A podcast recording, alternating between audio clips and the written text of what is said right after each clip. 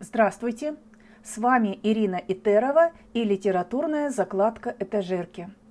Она посвящена Алжасу Амаровичу Сулейменову, поэту, народному писателю Казахстана, лингвисту, исследователю, историку, тюркологу, видному государственному и общественному деятелю. Родился Алжас Сулейменов в Алма-Ате в семье кадрового офицера, который был репрессирован и расстрелян вскоре после рождения сына. Полуголодное детство будущего поэта пришлось на годы Великой Отечественной войны. Окончил геологический факультет КАЗГУ и литературный институт. Всесоюзное признание принесли ему в 1961 году книга стихов Аргамаки и поэма «Земля, поклонись человеку», посвященная началу космической эры человечества и ставшая культурным событием времени. Творческий взлет Алжаса Сулейменова пришелся на 60-е годы оттепели с ее поэтическим бумом, феноменальным успехом эстрадной поэзии. Он был близок по группе крови поэтам-шестидесятникам Евгению Евтушенко, Андрею Вознесенскому, Роберту Рождественскому. Их объединяло время, вызвавшее к жизни гражданский темперамент, публицистичность стиха, смелые поэтические эксперименты. Перед Алжасом Сулейменовым стоял выбор – подчиниться веянию времени или найти свой творческий путь, сохранив индивидуальность и национальную самобытность. Сам поэт так сказал об этом выборе.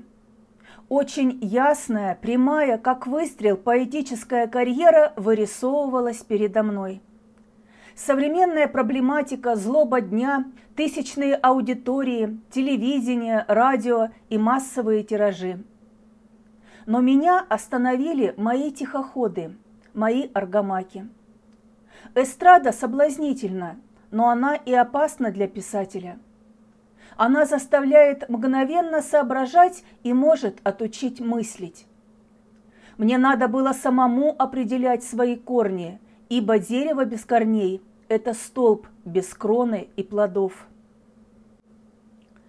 Творчество Алжаса Сулейменова связано с любимой степью, родной землей. Она колыбель поэта, его любовь и боль. Алжас Амарович убежден, чтобы обрести высоту будущего, нужно помнить заповеди отцов. Знай семь веков, как семь своих предков – не жди уважения, заслужи его. И другие.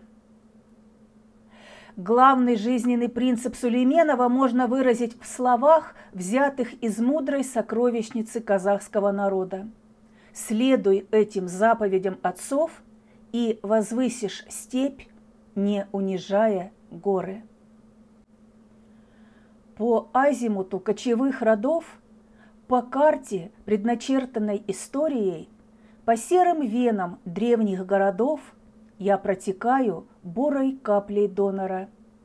Здесь долг я понял глянуть на года, возвысить степь, не унижая горы, напишет Алжас Сулейменов.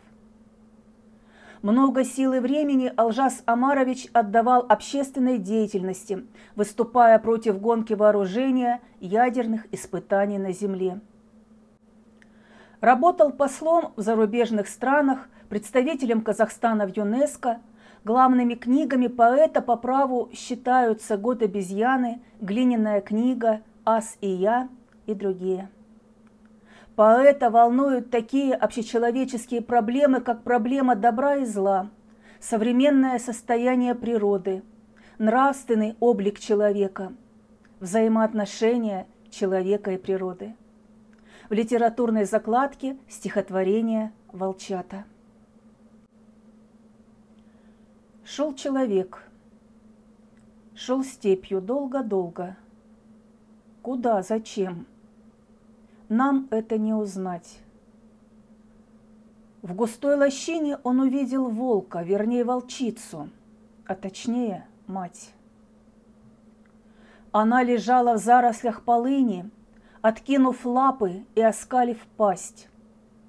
Из горла перехваченного плыла толчками кровь густая, словно грязь.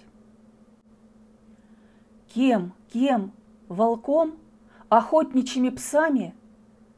Слепым волчатам это не узнать.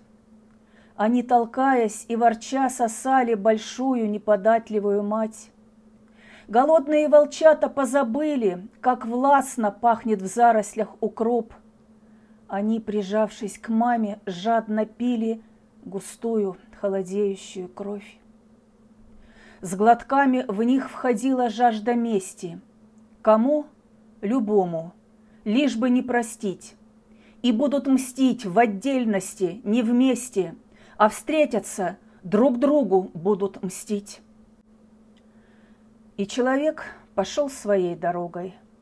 Куда, зачем, нам это не узнать. Он был волчатник, но волчат не тронул. Волчат уже не защищала мать. О чем заставляет задуматься стихотворение «Волчата»? Алжас Амарович отобразил бессмысленную жестокость, которую способен проявить человек. Автор говорит о разрушительном вмешательстве человека в дикую природу. И несмотря на то, что правда не на стороне человека, сила именно на его стороне, поэтому он является источником настоящих бед. Алжас Сулейменов – наглядно показал, каким несчастьем могут привести необдуманные поступки.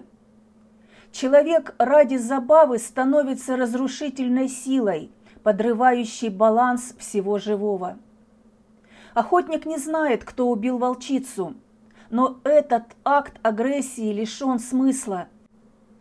Если это было животное, оно бы съело добычу. Если бы это был охотник, он бы взял шкуру. Получается, убийство было просто забавой и не имело никакого оправдания, никакой цели. Это и потрясло автора. Это не оставляет равнодушными читателей.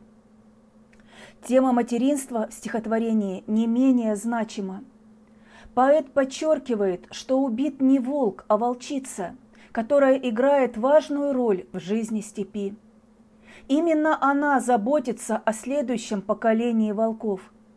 Без нее и таких, как она, умрет целый вид. Но человек совсем не думает об этом. Он идет против матери и цинично обрекает на смерть детенышей. В этом проявляется вся жестокость этого убийства. Проблема мести и ожесточения также привлекает внимание Алжаса Сулейменова – Волчата озвереют уже в детстве, и если выживут, будут мстить всему живому за свое сиротство, за свой отчаянный голод. Поэтому люди посеяли вражду в степи и скоро пожнут плоды своих деяний. У Владимира Семеновича Высоцкого есть песня «Охота на волков». Послушайте ее. Перекликается ли она со стихотворением волчата Алжаса Сулейменова. Эй, люди, подумаем очень серьезно, как жить на земле. С такими словами обращался к своим современникам и будущим поколениям поэт Роберт Рождественский. Давайте и мы задумаемся над этим.